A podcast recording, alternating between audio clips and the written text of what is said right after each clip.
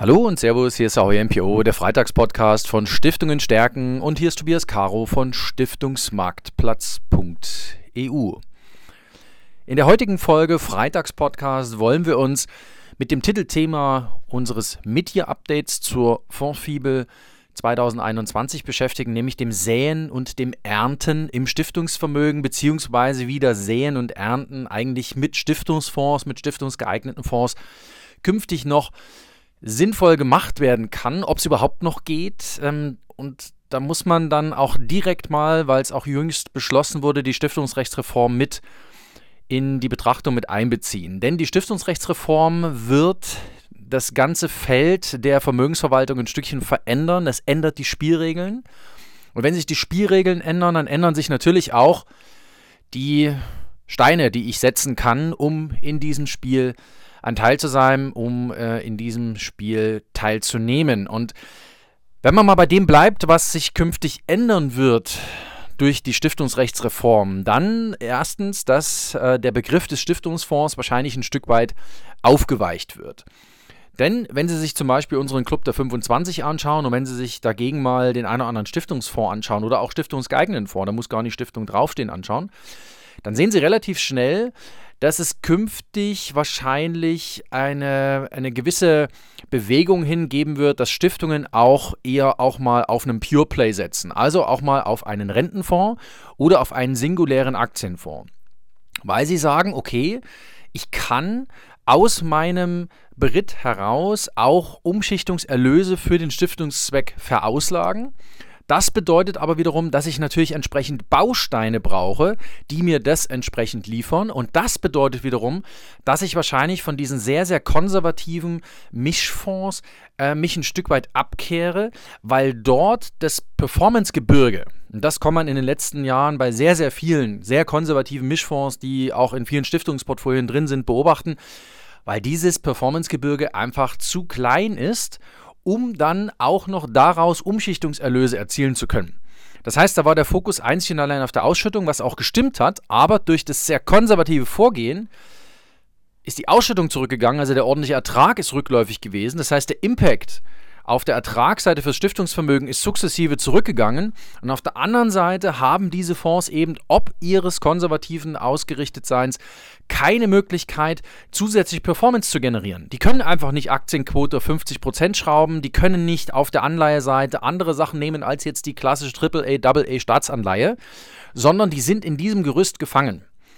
Und hier müssen sich Stiftungen wahrscheinlich ein Stück weit auch von einer gewissen Gruppe von Fonds trennen. Das dürften sehr, sehr konservativ gemachte Mischfonds sein, insbesondere bei denen, wo nicht Stiftung draufsteht. Und ich glaube, das ist das, was wir so in unseren Analysen gesehen haben, dass sich Stiftungen in den nächsten Jahren sehr viel stärker an äh, einzelne Rentenfonds, also Pure Play Rentenfonds, Pure Play Aktienfonds und auch Pure Play Immobilienfonds zum Beispiel ranmachen werden. Sie werden sich einfach damit mehr beschäftigen, ob diese Fonds vielleicht für das, was jetzt notwendig ist auf der Ausgabenseite, das bessere Profil mitbringen, um diese Aufgabe auch tatsächlich zu lösen. Denn es gibt ausschüttende Aktienfonds, die schütten vielleicht 1% aus, aber der Charme liegt hier natürlich auf der Performance-Seite. Das heißt, wenn ich eine Wertentwicklung erziele von plus 20, dann kann ich da ein Stück weit was mitnehmen und habe da natürlich sofort etwas für die Zweckseite zum Ausreichen, kann damit gegebenenfalls das, was auf der Rentenseite nicht mehr geliefert wird, ähm, mir ein Stück weit kompensieren. Auf der anderen Seite gibt es Rentenfonds, Rentenfondskonzepte, die es schaffen, einzig und allein darüber, dass sie sehr aktives Management machen, äh, dass sie eine ganz besondere Anleiheauswahl zusammenstellen, eben auch noch Wertbeiträge liefern. Das heißt, da kriege ich auch ein bisschen Ausschüttung, aber ich kriege auch noch einen Schnaps obendrauf über die Wertentwicklung. Da gibt es draußen Konzepte, die sind dann, ob dieses, dieser besonderen Eigenschaft, die sie einfach mitbringen, sind die plötzlich stiftungsgeeignet und in Kombination dieser Fonds, dieser Konzepte, wird dann ein Fondsportfolio draus, wo man sagen kann, okay, diese Konzepte, da steht zwar nicht Stiftung drauf. Und da sind im Moment vielleicht auch noch nicht Stiftungen drin, aber die Leistungsmerkmale dieser Fonds, insbesondere in Kombination, und das ist das, wo Stiftungen wahrscheinlich einen weiteren Schritt gehen müssen, wo sie über eine Brücke gehen müssen, über die sie bisher noch nicht gegangen sind, weil ihnen natürlich Mischfonds das nicht notwendig machten, über diese Brücke zu gehen. Aber sie werden über diese Brücke gehen, dass eine Kombination eines Pure Play Aktienfonds, eines Pure Play Rentenfonds unter Umständen für die künftige Ausgestaltung der Einnahmeseite, die wiederum die Basis für die Ausgabenseite ist, äh, eine, eine Lösung ist, die für viele Stiftungen plötzlich aufs Trapez kommt.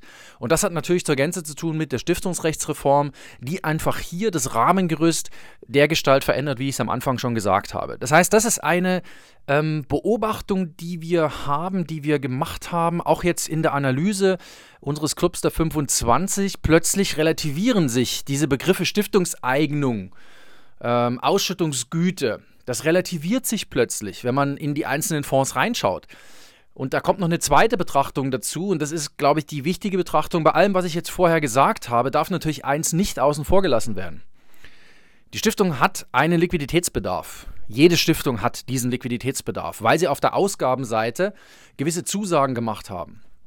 Und dieser Liquiditätsbedarf, der muss natürlich zu einem gewissen Prozentsatz sehr, sehr sicher bedient werden. Das heißt, diese Kombination von reinen Aktien- und Rentenfonds ist nicht die Lösung für alle Stiftungen und ist auch nicht eine, eine, Lösung für die Stiftungen, ähm, die sagen, ähm, ich äh, fokussiere mich rein auf diese Erträge und löst Stiftungen vor allem nicht von der Notwendigkeit, den ordentlichen Ertrag, also die Ausschüttung, die aus bestimmten Fondskonzepten herrührt, zu priorisieren. Denn das ist in meinen Augen, in unseren Augen immer noch der von der Stiftung zu priorisierende Ertrag, der ergänzt werden kann um Umschichtungserlöse, die dann wiederum aus einer Kombination kommen können zwischen einem Pure Play Anleihefonds und Pure Play Rentenfonds. Was ich damit sagen will, ist, und Sie haben es mit Sicherheit schon ähm, für sich hergeleitet, es braucht eine Basis. In jedem Stiftungsportfolio, in jedem Stiftungsfondsportfolio braucht es eine Basis. Und diese Basis sind ausschüttende Fonds. Diese Basis sind Fonds, die eine hohe Ausschüttungsgüte mitbringen. Diese Fonds sind oder diese Basis sind Fonds, die eine lange Ausschüttungshistorie mitbringen, die belastbar ist, sodass ich als Stiftungsvorstand eine sachgerechte Entscheidung treffen kann. Eine sachgerechte Entscheidung, da sind wir auch wieder beim Thema Stiftungsrechtsreform, ist zum Wohle der Stiftung. Das heißt, wenn ich belegen kann, dass dieser Fonds eine sehr langfristige Historie hat, was die Ausschüttung angeht, dann kann ich für mich ableiten, dass das für mich, wenn ich den ausschüttenden Ertrag priorisiere, natürlich die richtige Lösung ist.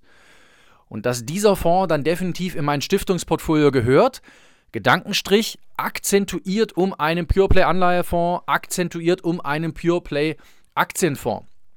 Das ist in unseren Augen, das, was wir jetzt gesehen haben, auch die ersten sechs Monate zeigen das ganz deutlich, das ist wahrscheinlich etwas, was sich künftig in den Stiftungsportfolien verändern wird, ausgehend davon, dass die Stiftungsrechtsreform einfach das Rahmenwerk ein Stück weit mit verändert. Das heißt, das Stiftungsfondsportfolio oder das Fondsportfolio einer Stiftung wird in den nächsten Jahren in unseren Augen einer ganz klaren Prüfung unterzogen. Und das hat natürlich dann auch damit zu tun, ich sagte es gerade, zum Wohle der Stiftung, dass, wenn ich die Business Judgment Rule anwende, ich alles, was ich tue, zum Wohle der Stiftung tun muss. Und dann bin ich auf der Zweckseite, der Stifter hat mir vorgegeben, ich muss den Zweck verwirklichen, dann brauche ich ein Gerüst, was das Stiftungsvermögen angeht, was mir ein regelmäßiges Ernten ermöglicht. Und dafür muss ich säen. Und wenn wir eins gesehen haben in den Betrachtungen rund ums Midyear-Update, rund um den Club der 25, dann, dass Monokulturen, und das haben wir nur aus der Landwirtschaft auch gelernt, Monokulturen haben ihren Zenit überlebt irgendwann. Monokulturen funktionieren für eine Zeit, aber Monokulturen funktionieren nicht für immer. Eine Monokultur in einem Stiftungsfondsportfolio bestehend aus sechs Stiftungsfonds, die vielleicht auch noch ein ähm, ähnliches Anlagekonzept haben, die einer ähnlichen Prämisse in der Anlagesteuerung, in der Quotensteuerung folgen, das wird sich in den nächsten Jahren überleben. Das wird in meinen Augen, in unseren Augen keine Chance haben, noch Realität im Stiftungsvermögen zu sein. Das heißt, Stiftungsvermögen wird künftig sehr viel breiter, sehr viel anders angelegt werden und man wird sich von dieser Monokultur lösen. Und wenn ich jetzt bei der Monokultur mal bleibe und sage, ich habe zwei Stiftungsfonds, da habe ich vielleicht alte ähm, sagen wir mal, Verbindungen und ich möchte diesen Fonds einfach nicht verkaufen, nicht weil ich mich in den Fonds verliebt habe, das soll man nie machen, sich in ein Investment verlieben, sondern weil mir der Fonds einfach sympathisch ist, auch von den Ansprechpartnern. Ich kriege die Informationen, die ich brauche für meine Gremiensitzung. dann kann ich das aber trotzdem belassen. Dann belasse ich einfach zwei Stiftungsfonds in meinem Portfolio, ergänze das aber um ein oder zwei Income-Fonds, ergänze das um einen reinen Aktienfonds, um einen Mikrofinanzfonds, um einen reinen Rentenfonds, um einen Immobilienfonds, um mir einfach ein äh, Gebirge zu bauen aus einerseits ordentlichen Erträgen, die Ausschüttungen heißen, und zum anderen außerordentlichen Erträgen, also Umschichtungserlösen, die wir für die Zweckverwirklichung verwenden dürfen. Wenn dem so ist, äh, wenn das die Zukunft tatsächlich ist, beziehungsweise wenn dieses Rahmengerüst so bleibt, wie es jetzt ist und der Niedrigzins, ich weiß nicht, wer daran zweifelt, dass wir in zehn Jahren immer noch 0% Zinsen haben, weil wer will sich denn bitte höhere Zinsen leisten können? Wir sind alle so abhängig von diesen niedrigen Zinsen, wir sind alle so die Wirtschaft ist auf Dope, der Staat ist auf Dope, die vielen Unternehmen sind auf Dope ähm, und das Dope heißt Nullzins. Wer kann sich heute noch 4% leisten? Ähm, das ist ja die Frage aller Fragen und das heißt, wenn die Zinsen steigen, dann werden wir ähm, das, das momentane, das aktuelle Geschäftsmodell unserer Volkswirtschaft ähm, schon ins Wanken bringen. Deswegen können wir uns, glaube ich, höhere Zinsen nicht leisten.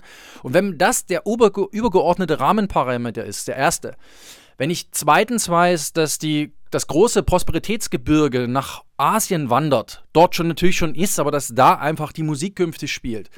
Wenn ich drittens weiß, dass wir uns viel, viel stärker mit dem Thema verantwortungsbewusstes Investieren, Schrägstrich ESG, Schrägstrich Nachhaltigkeit auseinandersetzen werden und müssen, wenn ich das alles weiß, dann weiß ich, dass ich im Stiftungsvermögen künftig mit anderen Instrumenten werde diesen Parametern folgen müssen, als ich das bisher getan habe. Die Stiftungsrechtsreform gibt mir dafür das Instrumentarium an die Hand.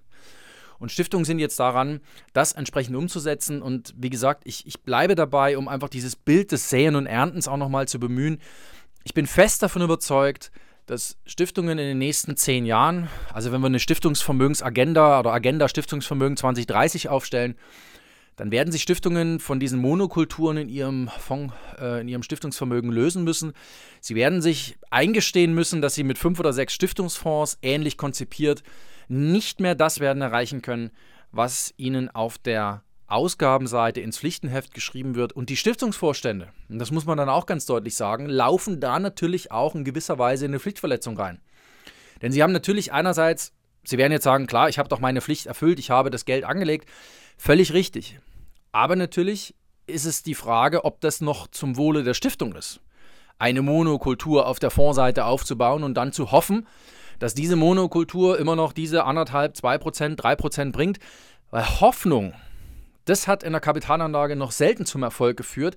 Und ich glaube auch nicht, dass das die Stiftungsvorstände zum Erfolg führt, beziehungsweise dass das die Stiftungspraxis zum Erfolg führt. Man muss sich den Realitäten stellen. Und da bin ich fest davon überzeugt, dass die Frage dann irgendwann auftaucht, ist eine Stiftungsfondsmonokultur im Stiftungsvermögen noch eine wohlüberlegte Entscheidung, eine Entscheidung zum Wohle der Stiftung oder eben nicht. Und ich bin mir fast sicher, dass äh, einige Stiftungsvorstände genau auf diese Fragestellung schon getroffen sind.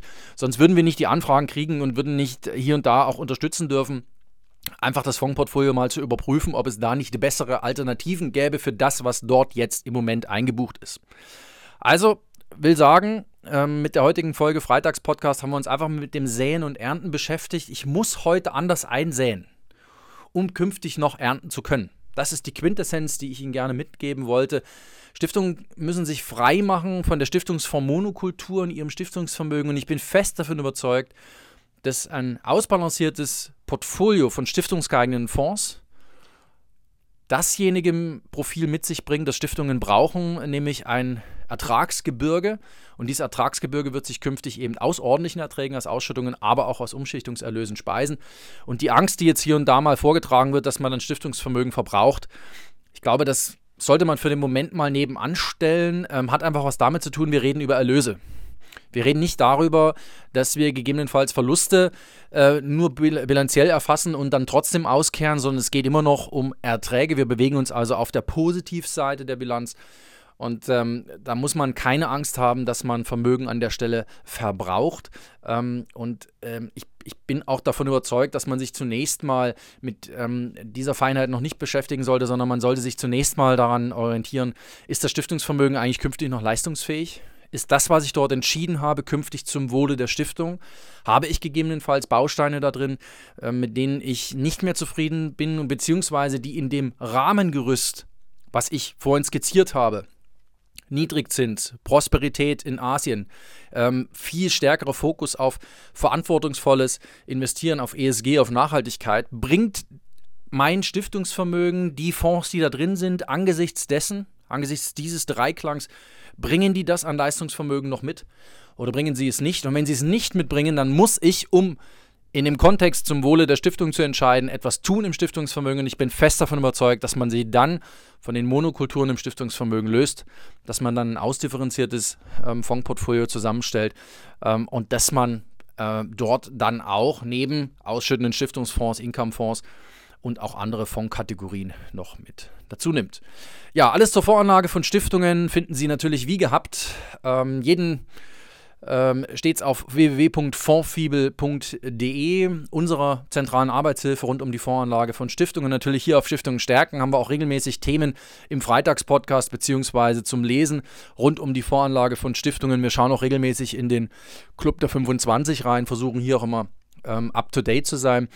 Ähm, und natürlich finden Sie Stiftungsexperten rund um das Thema Voranlage auch bei uns auf stiftungsmarktplatz.eu in der Themenfeldsuche. Ich wünsche Ihnen viel Spaß beim Hören und freue mich auf die nächste Folge nächsten Freitag hier beim Freitagspodcast auf Stiftungen stärken.